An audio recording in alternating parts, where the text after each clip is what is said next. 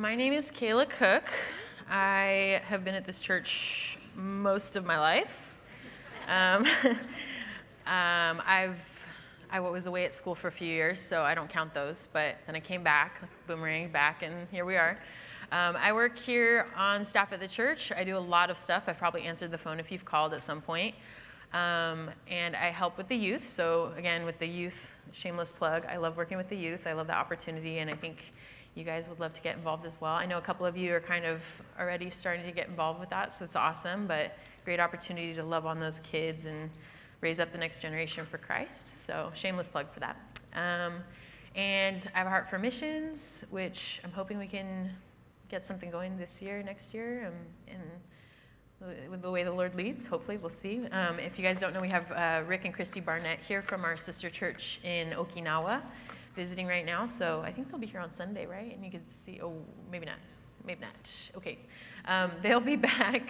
They'll be back in the area at the end of June. So if you get a chance to see them while they're here, then say hi and make them feel welcome. Um, so let's pray, and then we'll get right into it. Lord, um, I just thank you so much for today, this day that you've made, and um, we rejoice and we're glad in it. And we thank you for this opportunity to open up your word and to dive into the book of James and to continue to learn about um, practical application for Christian living and um, specifically talking about faith and works tonight, Lord. Just be with us in this discussion and conversation and um, just lead this Bible study and um, give us wisdom as we are um, diving into your word and give me the right words to speak so that it's just what you want to say. Um, and thank you for the worship that we just had. And we love you and give you the glory for tonight. In Jesus' name, amen. All right. Um, how many of you guys like Christmas time? Some of us, ah, some people are like, eh, whatever. Um, just, Jesus' birth, whatever. Um, so there's this song that Hillsong came out with a few years ago called Arrival. Have you guys heard of that or know that song? Um, it's a beautiful song. I love it. And so um, I'm just going to read the lyrics to a few of it, a few of the lyrics right here. Um, and it's going to kind of pertain to what we're talking about tonight. So it's called Arrival, and it says, Who is God that he would take our frame? The artisan inside the paint. Oh, breathe the very air his breath sustains. The architect inside the plan. The one who has no start and knows no end became confined in time and tense. The everlasting God, the great I am, in the mercy of a mother's hands. The one who holds the stars in the creases of his hands is the one who holds my heart, like a mother once held him. The one who knows what lies where space has run its course embraced a baby's mind, and now I can know my God. And then in the chorus it says, Oh, come now, hail his arrival, the God of creation, royalty robed in the flesh he created. Jesus the Maker has made himself known. All hail the infinite, infant God. And I'm like, oh, I get goosebumps and start shaking. I'm like, that's, those lyrics are so powerful, thinking about how God came down in flesh and like took on a baby's mind and a baby's mannerisms, a baby's habits, and like entrusted himself to like a teenage girl to be his mother and like a surrogate father with Joseph. And I'm just like, oh, it's crazy. But um, for a moment, I want you to just think and imagine if Jesus had never come I know it's, it's kind of a heavy thing to think about. We don't even want to go there in our minds sometimes. But imagine we have the Bible as we have it, except for the New Testament, and we're living in the times when Jesus had never come down onto earth. So, in that world, we're all Jewish if we're, if we're on track with the same God, right? And we're living under the law, and we're still waiting for our Messiah. We're still hoping that he's going to come someday. Imagine that being in that ideology and that mindset in the world we live in right now and, and how hard and heavy and difficult that would be just, okay, but don't worry, someday the Messiah is going to come. He's going to save us from all this. And that's how they live in, in Israel right now, the Jewish people. They're like, oh, it's so bad, but don't worry, the Messiah is going to come. He's going to liberate us politically. And is that what we need in America? Do we need to be liberated politically or is it spiritually? There's a spiritual depravity here, right? So, what we're talking about is in today is James chapter 2. You could turn your Bibles there. Um, and we're going to be in verses 14 through 26. Now, the reason I brought that up and the reason I want to talk about that is um, we're going to be talking about um, faith and works. Um, and mostly how faith, faith without works is dead. And so um, it's kind of like putting your money where your mouth is, right? Like that's one of the things we say, or like put your feet to your faith. There needs to be action behind what we say and do. And so um, that's what we're going to be talking about today. So we're going to start in verse 15 and we'll finish in verse 26. And I'm reading out of the New King James Version. It says, What does it profit, my brethren, if someone says he has faith but does not have works? Can faith save him? If a brother or sister is naked and destitute of daily food, and one of you says to them, Depart in peace, be warmed and filled, but you do not give them the things which are needed for the body, what does it profit? Thus also, faith by itself, if it does not have works, is dead. But someone will say to you, You have faith, and I have works. Show me your faith without your works, and I will show you my faith by my works. You believe that there is one God. You do well. Even the demons believe and tremble. Was not Abraham, oh, sorry. Um, but do you want to know, O foolish man, that faith without works is dead? Was not Abraham our father justified by works when he offered Isaac his son on the altar? Do you not see that faith was working together with his works, and by works faith was made perfect? And the scripture was fulfilled, which said, Abraham believed God, and it was accounted to him for righteousness. And he was called the friend of God. You see then that a man's justified by works and not by faith only. Likewise, was not Rahab the harlot also justified by works when she received the messengers and sent them out another way? For as the body without the spirit is dead, so faith without works is dead also. So today I want to discuss two very important sides of these verses with you, and we're going to talk about um, two important aspects of our Christian walk. The first is talking the talk, and the second is walking the walk. Talking the talk, walking the walk. Pretty easy, hopefully easy to remember. Um, so, but first, before we get started, we need to ask what is faith? So, faith is different from belief, which is defined as an acceptance that a statement is true or that something exists, or basically an acknowledgement of reality. Like you see that the sky is blue, that's reality. I have belief that the sky is blue. Hopefully, all of us believe that the sky is blue. If not, we'll have a discussion later, but.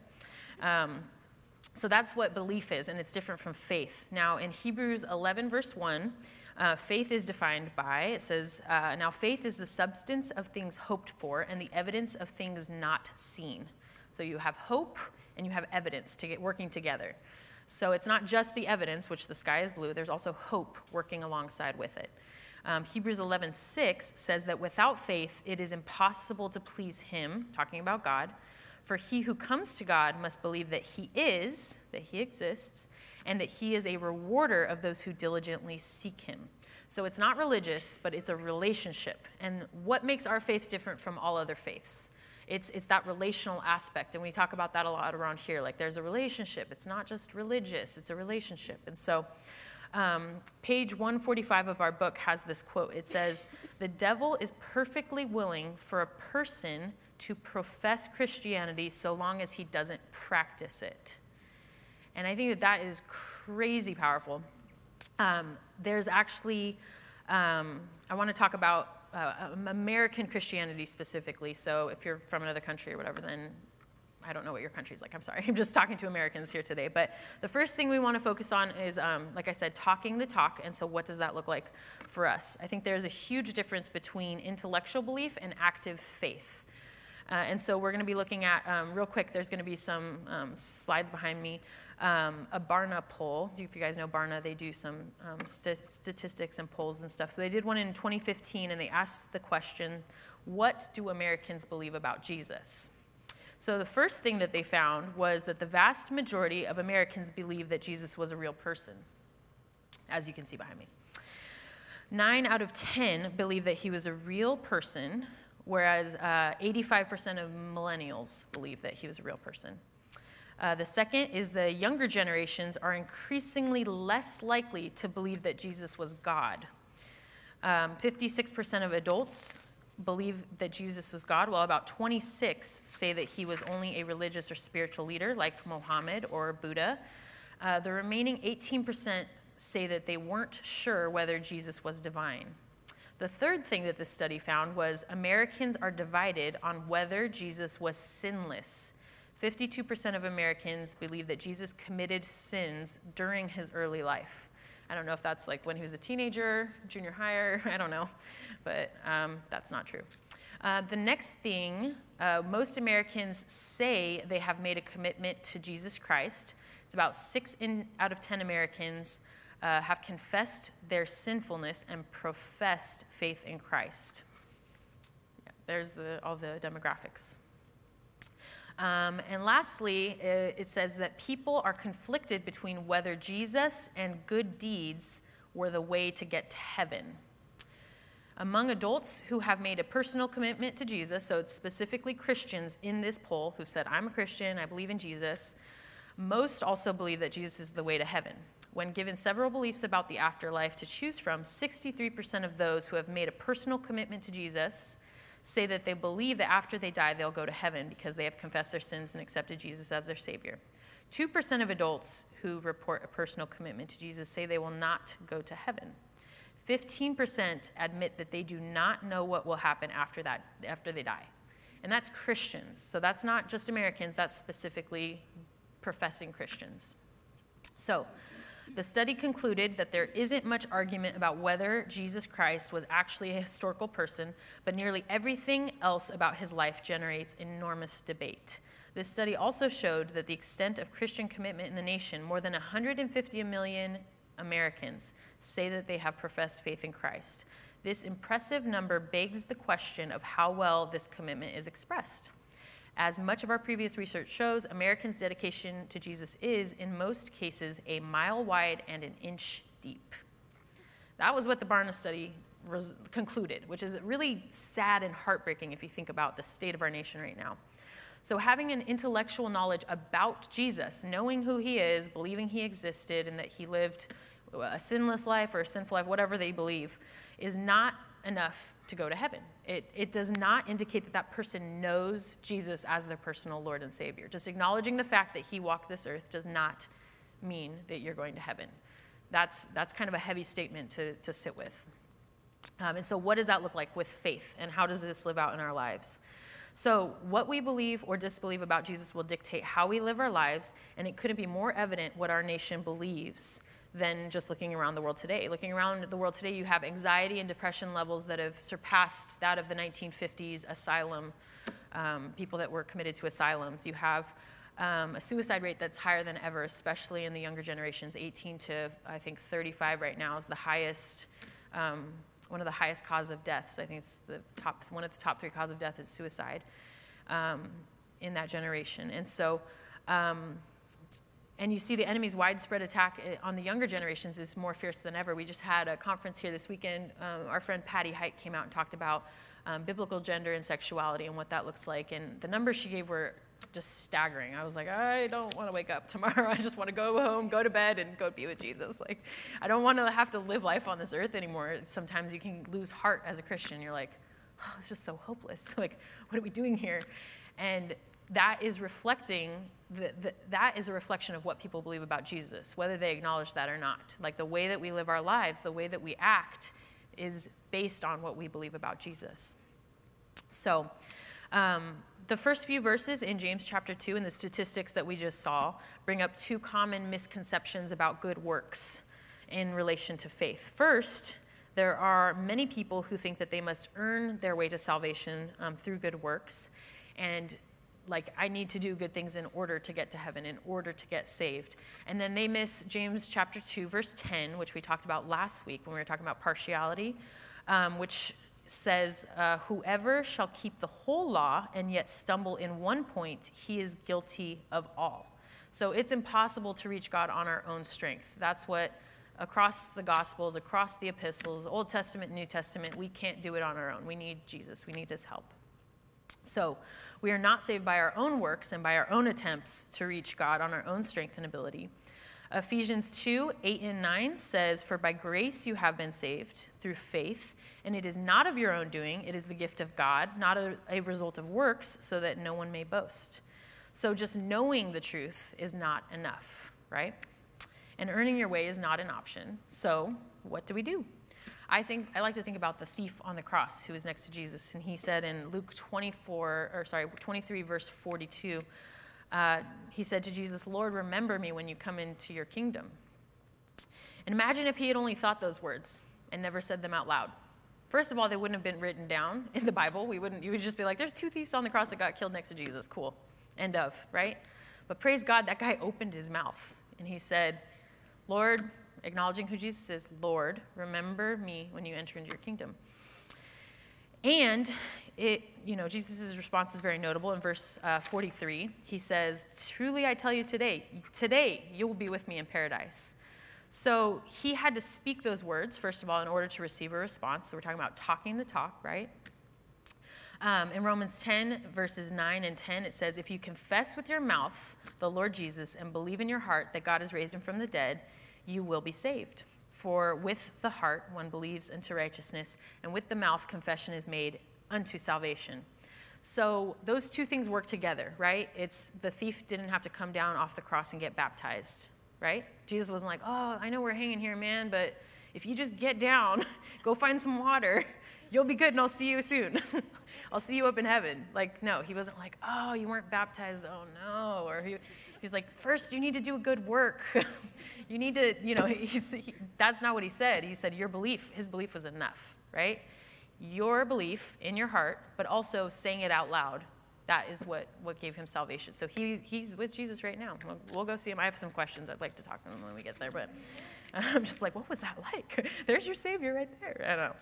Be kind of cool. So we can't reach God on our own, and that's why he sent his son Jesus to reach us that while we were still sinners, um, he was sent to die for us. He chose to die for us, as Romans 5 8 says.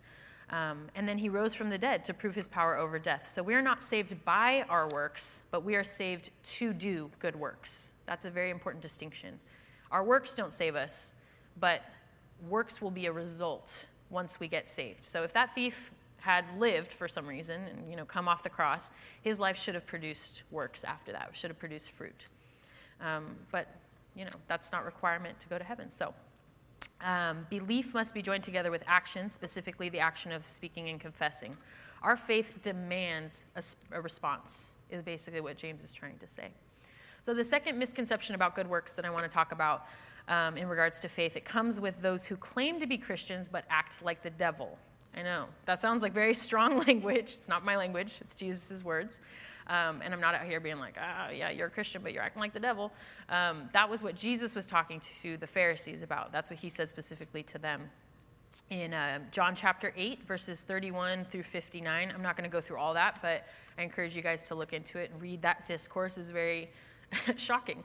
He's talking with the religious leaders. So it would be like coming to the pastors of the day. There's a pastor's conference, and Jesus walks in and he's like, You're from your father, the devil. And they're like, Um, what? no, we're over here doing the Lord's work, don't you know? And he's like, I am the Lord.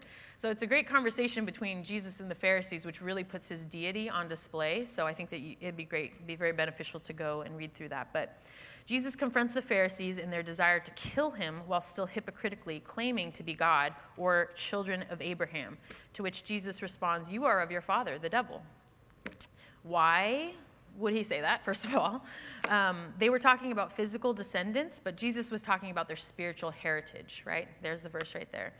Um, because of their desires and their actions spoke of where they were from, right? They're, they were of their father. They're doing the work of their father. Like Jesus did the work of his father, they were doing the work of, of the devil. So their faith was dead, um, unlike Abraham's, and their murderous actions proved what they believed, right? So your faith will be followed by action. So they didn't have faith, and it was followed by death. And if you do have faith, it should produce life.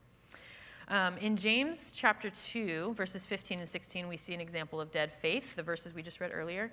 Suppose you see a brother or sister who has no food or clothing, and you say, Goodbye and have a good day. Stay warm, eat well. But then you don't give that person any food or clothing. What good does that do? Does that help anyone? You're like, Ah, oh, I see a need. I think the book did a great job of that. It says, like, there's a group that got together to pray, and then this kid knocks on the door. He's like, Hey, my dad sent me over here with a wagon full of prayers to help the family we're praying for. And they're like, What? And they go outside, and it's like all these baked goods and clothing, and they're like, Oh, the things we're praying for, we could be the prayer, we could meet that need ourselves. So, yes, there is a, a time and a place to pray, but also a time and a place to act. So, I thought that was a really good um, visual of that. Um, and it talks about how um, in verse, or, uh, sorry, page 137 of the book says Jesus takes it personally when the poor are neglected, and that's a powerful reminder, I think, to look um, after those who are in need. Faith, or uh, rather belief, in and of itself is dead Merely believing in God does not result in a changed life, as James 2:19 says. Even the demons acknowledge God's existence and they tremble in fear of him. They know who God is, but they're not saved because their actions don't show a changed life. They live in rebellion to God. And um, in Luke 8:28, um, the demons called Jesus the Son of the Most High God, but they continue to walk in rebellion to him. They don't ever like, oh, you're God. I'm sorry. I'm turning from this. I'm not going to you know, continue to kill, steal, and destroy, as my agenda says for the day. Like, I'm just to be loving and kind. No, they don't ever turn from their ways. So that, that faith is dead as well. It's not faith, it's belief. They know who He is. So, we can't afford to be lazy, apathetic, rebellious, or uncompassionate Christian women. If we truly believe in Jesus and we believe He is who He says He is, then our lives will reflect that through obedience. In Matthew 7, verses 24 through 27, Jesus says, Therefore, whoever hears these things of mine and does them, I will liken him to a wise man who built his house on the rock. And the rain descended, and the floods came, and the winds blew and beat on the house, and it did not fall, for it was founded on the rock. But everyone who hears these things of mine and does not do them will be like a foolish man who built his house on the sand. And the rain descended, and the floods came, and the winds blew and beat on that house, and it fell and great was its fall.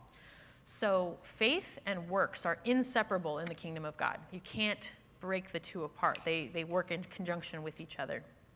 Works without faith is useless and self focused, and faith without works is dead. So, what does it mean to live out our faith? That's going to be, we're looking more at the second half. That was talking the talk, and now we're going to look at walking the walk. So, yes, we need to confess Jesus as our Savior, and we need to make sure that others know that as well. But then, walking in, in that, what does that look like? Walking the walk. So, we have these two examples of Abraham and Rahab, and I'll get into that a bit. It's really awesome. Actually, I love, the, I love both of them. But, um, First thing, true faith in God will naturally produce good works, actions showing trust in God. So our actions will show our trust in God. Abraham's relationship with God was pretty unique. Um, he's called a friend of God. He's called God's friend in verse 23.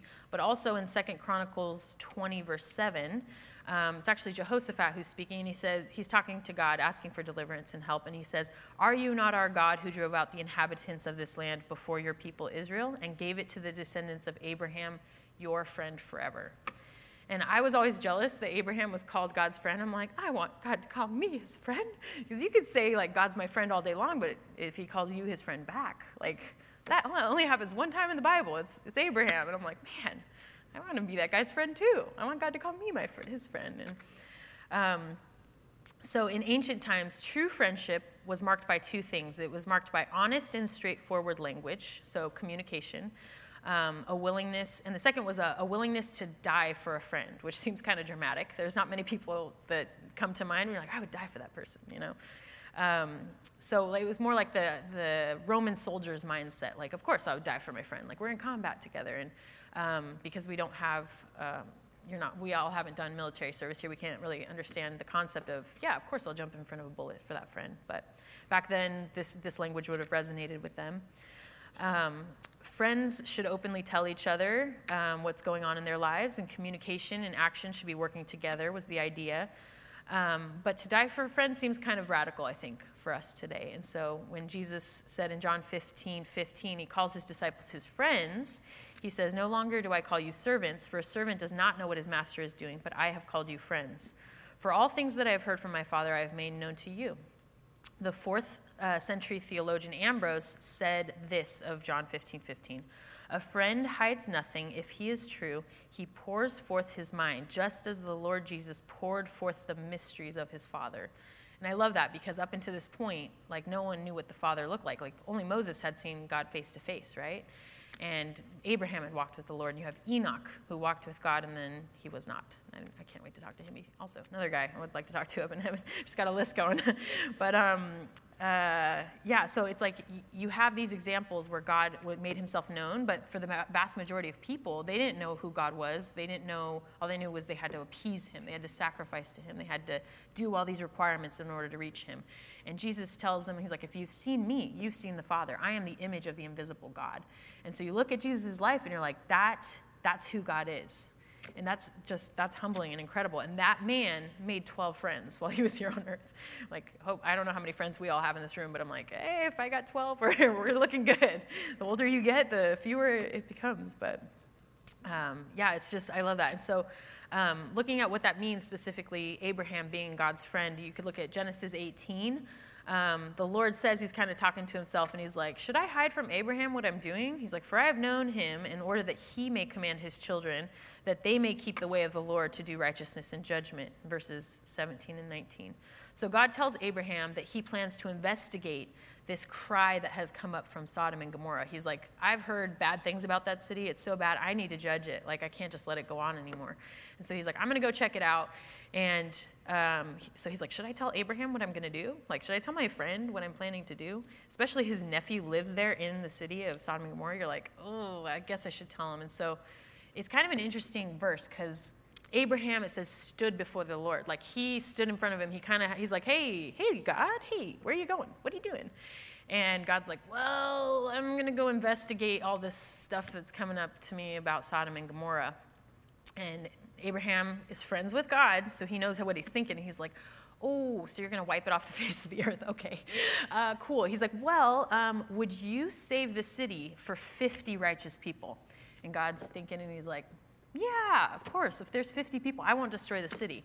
And so he's like, okay, okay, bear with me. I love you. We're friends. We're, we're good. We're good. But what about if it's 45 people? And he's like, yes, Abraham, I'll spare the cities for 45 people. And he goes, okay, okay, okay. Well, I'm sorry, I'm sorry. Just hear me out. What if it's 40 people? And God's like, yep, for 40, I'd still wouldn't destroy the whole city. He's like, okay, okay. just, just do this, bear with me. Uh, what about 30 people? God's like, yep, I won't destroy the entire city of Las Vegas for 30 people. And he's like, okay, um, bear with me. I'm so sorry. Thank you for your patience. I love you. We're buddies. You're homies. How about for 20 people? And God's like, yeah, I wouldn't destroy the city for 20 people. And he's like, okay, last time, I promise. How about for 10 people? And God says, yep, if we can find 10 people, I will not destroy the entire city. And so Abraham goes, All right, cool, love you, see you later, bye bye. and God walks off. And as you know, he can't even find 10 people he finds a Lot, the one guy. And when they show up, you know, you could read the whole story, Genesis 18. Um, so he, he's like, okay, I got one guy, uh, and I made a promise with Abraham if it was 10, maybe we can count his wife. I don't think so personally, but you know, the two are one in my mind. But uh, anyways, he's like, well, kind of one person, and then Lot's like grabs his two daughters and runs. So that's three people.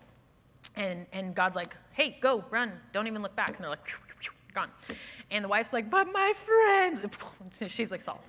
So you guys, there's the whole story, the, the short version of it. But um, anyways, I don't know how I got off track. Sorry. Anyways, Abraham and God, they're friends. They're good.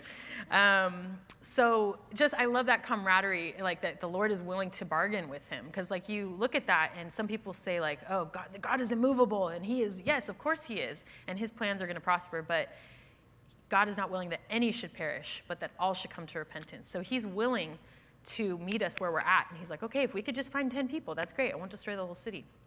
And yet he couldn't even find 10. So I love that picture of, um, of his friendship with Abraham right there. And um, not only did God speak to Abraham as his friend, but in Galatians 3 6, James 2 23, um, it says that Abraham believed God and it was accounted to him for righteousness.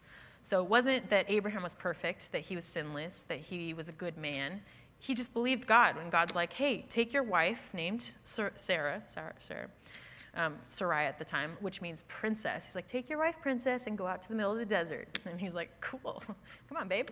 And she's like, mm, yeah, great. So that, and he believed God, and he took his wife, his family, all of his possessions. He was like the richest guy ever, and he takes out in the middle of the wilderness. He's like, what do you want to say?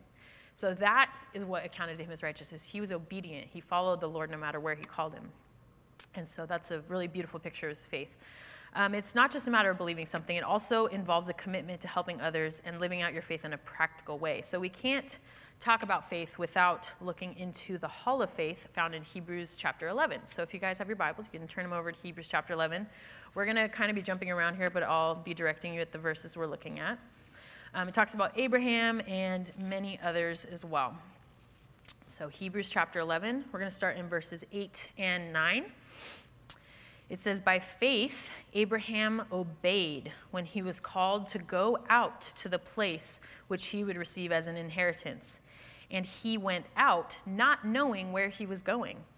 By faith, he dwelt in the land of promise, as in a foreign country, dwelling in tents with Isaac and Jacob, the heirs with him of the same promise. And then you skip down a little bit to verse 12, and we're going to go to 16.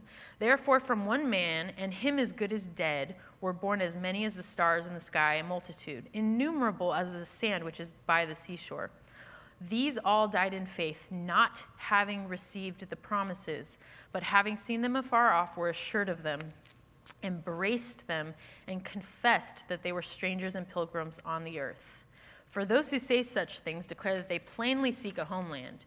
And truly, if they had called to mind that country from which they had come out, they would have had opportunity to return. But now they desire a better, that is, a heavenly country. Therefore, God is not ashamed to be called their God, for he has prepared a city for them. I want to stop right there for a second. Um, that's kind of a crazy concept that God's like, hey, I'm going to call you out. I'm going to pull you into the wilderness. I'm going to give you this city. Um, and you're never going to see the fulfillment of, of this promise. How many of you guys would sign up for that? no, nobody. Um, and it's not even his kids that get to see it, not even his grandkids. It's like great, great, great, great, great, great, great, great, great, great, great, great. And then you get to Joshua, and you're like, oh, cool, they're starting to make some progress and headway. And then it's like, you know, they have like a detour over here, detour over there. It's just this whole journey. But they believe God, even though they didn't get to the end. They didn't see the promise fulfilled. They didn't get to see Jesus, their Messiah. We have the benefit of hindsight. Looking back, we're like, Absolutely, God fulfilled his promise above and beyond anything we could ask or imagine. But they kept going, they kept taking steps of faith, never having seen the promise, all the way to the end of their life. And I think about Abraham, like, God made that promise to him. He was like, what, 60? And he had a baby when he's 100. So that's like, what, 40 years of waiting for a promise? I wouldn't wait five minutes for a promise fulfilled. I'm like, you do it now. But like, he waited for, for years and years and years and years and years and years and years and years and years. Tried to do it on his own, failed miserably and was like, okay, sorry, that's not to work. And then God's like, oh, you're basically dead. Okay, here, we're to have your wife have a baby. Great timing. like, imagine being 100 years old and the baby wakes you up. Ah, go feed the baby. you're like, oh, my hip. You know, I don't know. But it's just like, I, it's, it's crazy to think about. Like, that, that's, they waited for the full fulfillment of that and they didn't even get to see the, the promise to the end.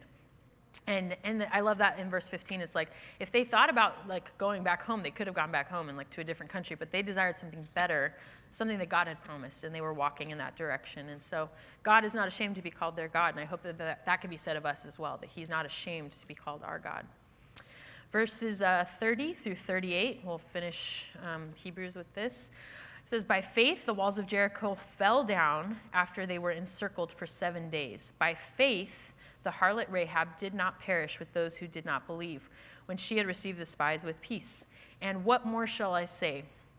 For the time would fail me to tell of Gideon and Barak and Samson and Jephthah, also of David and Samuel and the prophets, who through faith subdued kingdoms, worked righteousness, obtained promises, stopped the mouth of lions, quenched the violence of fire, escaped the edge of the sword, out of weakness were made strong, became valiant in battle Turned to flight the armies of the aliens. Women received their dead raised to life again. Others were tortured, not accepting deliverance that they might obtain a better resurrection. Still others had trial of mockings and scourgings, and yes, of chains and imprisonment.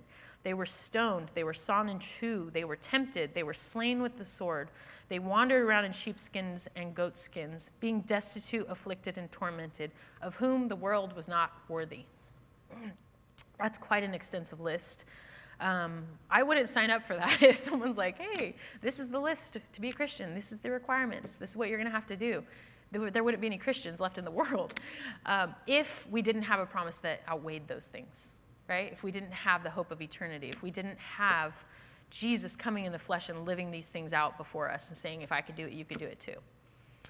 And so I love that because it shows that their faith was boldly lived out through those actions that are mentioned in those verses. Jesus in John 15, verse 14 said, If you love me, keep my commandments. Which commandments is Jesus talking about? Well, in John 13, a few chapters before, he commands the disciples and us today um, to serve one another, to love one another as he loved us, and to have faith in God. And it comes with a promise. He doesn't just say, hey, good luck, do it.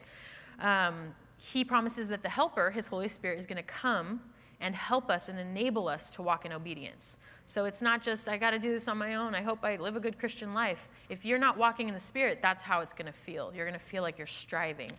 Um, you could read through Galatians chapter 5, and it talks about the fruit of the Spirit love, joy, peace, patience, kindness, goodness, faithfulness, gentleness, and self control. And it's just one. It says the fruit of the Spirit, one fruit. And all of that is produced by walking in the Spirit. It's not like, oh, I'm just feeling gentle today, but don't have any self control. No, all of those things work in conjunction with your faith, and those are lived out when you walk in the Spirit. And so, um, thank God for the Holy Spirit that enables us to walk in obedience. Um, next, I want to kind of take a look. We're shifting a little bit from Abraham to Rahab.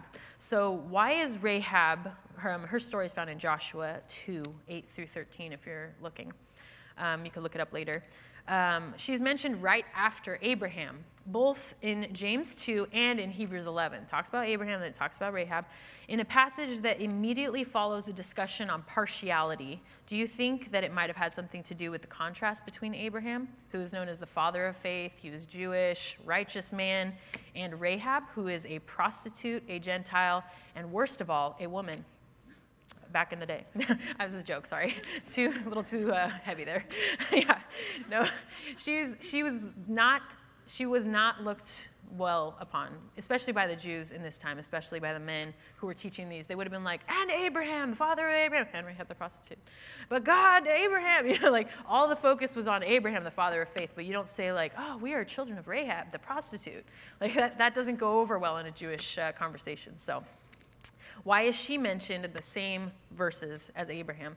Galatians 3 28 says, There is neither Jew nor Greek, slave nor free, male or, f- or female. You are all one in Christ Jesus. So you look at those two examples, and God values their faith equally. He's like, yes, this man who left everything to follow me, and yes, this woman who had a horrendous past and was like, okay, do I want to go on the sinking ship of Jericho or like maybe throw in my lot with these, this other God that I don't know and I just hope can, can save me? And it's kind of like a shaky faith at best where she's like, yeah, I hope this works out for me. And oh, it did work out. Praise God. Now I'm like in the lineage of the Messiah. That's, you know, those are the two contrasts the, the solid faith over many years and the split decision faith that just happens in a moment, right? Those two both have equal access to Jesus Christ by their faith.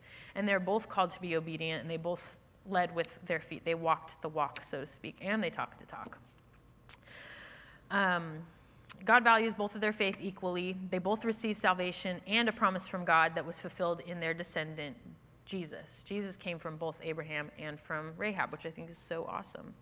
Their faith was backed up by their action and their obedience and faithfulness to God's own special people. The message version, I don't know if you guys have ever heard the message version of the Bible. People kind of like make fun of it because it's a little bit hippie ish, but I like it because it's a simple way to, to read the Bible and to understand more as a commentary than as like, you know, God's word. But it's a version of the Bible called the message. And in verses uh, 25 and 26 of James chapter 2, it says, the same with Rahab, the Jericho harlot. Wasn't her action in hiding God's spies and helping them escape that seamless unity of believing and doing. That's what counted with God. The very moment that you separate body and spirit, you end up with a corpse. Separate faith and works, and you get the same thing a corpse. So you can't have both this, you can't have both separate from each other. They work together, faith and works. And Rahab is an excellent example of faith in action. Her good works saved many lives and advanced God's plans and purposes and his people. Our book says on page 153 that she risked everything she had, including her life, to pave the way for others to enter God's kingdom. And that should be our same goal as well. So, the last thing I wanted to touch on um, why do good works matter? You're like, do I need to go out and feed homeless people? Do I have to go donate to my local charity? What do good works look like in our lives? Um, good works aren't just to make us feel nice. Um, there's a purpose for good works. So I want to touch on a few of those, and I'm just going to go through them quickly. Um, the first is to glorify God, ultimately. Matthew 6 16 says, In the same way, let your light shine before men, that they may see your good deeds and praise your Father in heaven. The second is to show yourself fit for service. 1 Timothy 5:10 says she must be well respected by everyone because of the good that she has done. Has she brought up her children well? Has she been kind to strangers and served other believers humbly? Has she helped those who are in trouble? Has she always been ready to do good? And those are qualifications for leaders. Um, the third is to enrich your own life. 1 Timothy 6:18, let them do good that they may be rich in good works, ready to give and willing to share. Next is to give a pattern for imitation. This is Titus verse 2 or chapter 2 verse 7. In all things show yourself to be a pattern of good works, in doctrine showing integrity, reverence, incorruptibility um, next is to stir up others to love and to their own tasks. That's Hebrews 10:24. And let us consider one another in order to stir up love and good works. And lastly, to demonstrate the reality of faith and give a good witness for God. Um, that's 1 Peter 2, verse 12. Having your conduct honorable among the Gentiles, that when they speak against you as evildoers, they may by your good works which they observe glorify God in the day of his visitation. So, ladies, we can't afford to have dead faith. I'm so sorry. We need to look at the world around us today and see that it is dying. It's in desperate need of resurrection and true life, which is only found in Jesus Christ. In a world that is becoming darker every day, our light needs to shine more brightly. So, how can you exercise this faith? Um, there are three different opportunities. The first is the ministry of family. Everyone has family. We've all been trusted with family brothers, sisters, parents, grandparents, nieces, nephews, husbands, children.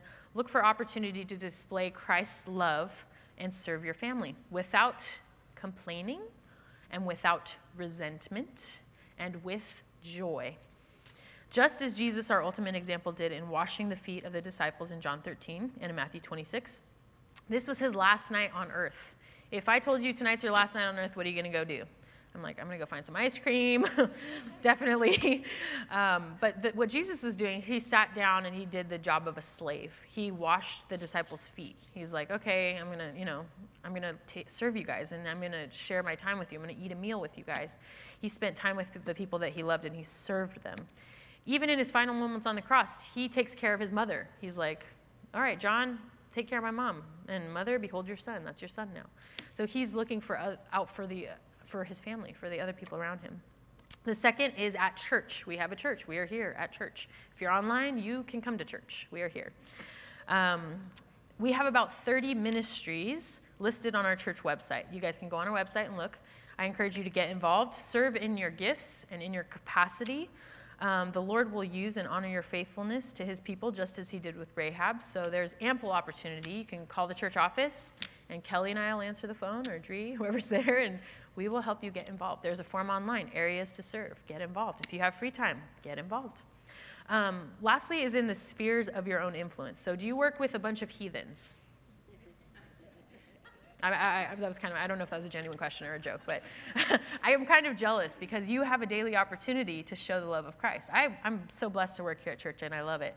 But like, at times I'm like, I wish I had the opportunity to love on and to demonstrate Christ's love to my coworkers that I see in and day in and day out. And I do. I hope I do that here. Too. I hope I do that here too. But I mean, um, being a witness to those um, unbelievers is just such a unique um, experience that I get kind of get jealous of sometimes. I just think about Jesus' radical example in Matthew chapter 5. Like he says, in a time when it was like, oh, if someone knocks out your tooth, you get to knock out their tooth. If someone knocks out your eye, you knock out their eye. And Jesus is like, um, love your enemies. Bless those who curse you. Do good to those who hate you. And pray for those who spitefully use you and persecute you. That's like, yeah, sign me up. Absolutely. Again, no, that's not something that we would sign up for or volunteer for. Um, but reach out to those that God puts in your life, even if they get on your nerves, even if they don't know the Lord, um, and show them what it means to live for Him. So we need to put our faith to work. Um, thinking about that song um, of the arrival that I talked about earlier, um, I love that God promised it, Jesus delivered it, and the Holy Spirit is the guarantee that everything that Jesus said He will do. And our job in the here and now is to live in such a way that we actually believe that to be true. So um, I think that's it. And then you guys can go ahead and get in your groups. And I'll come back up and pray and do announcements afterwards. All right?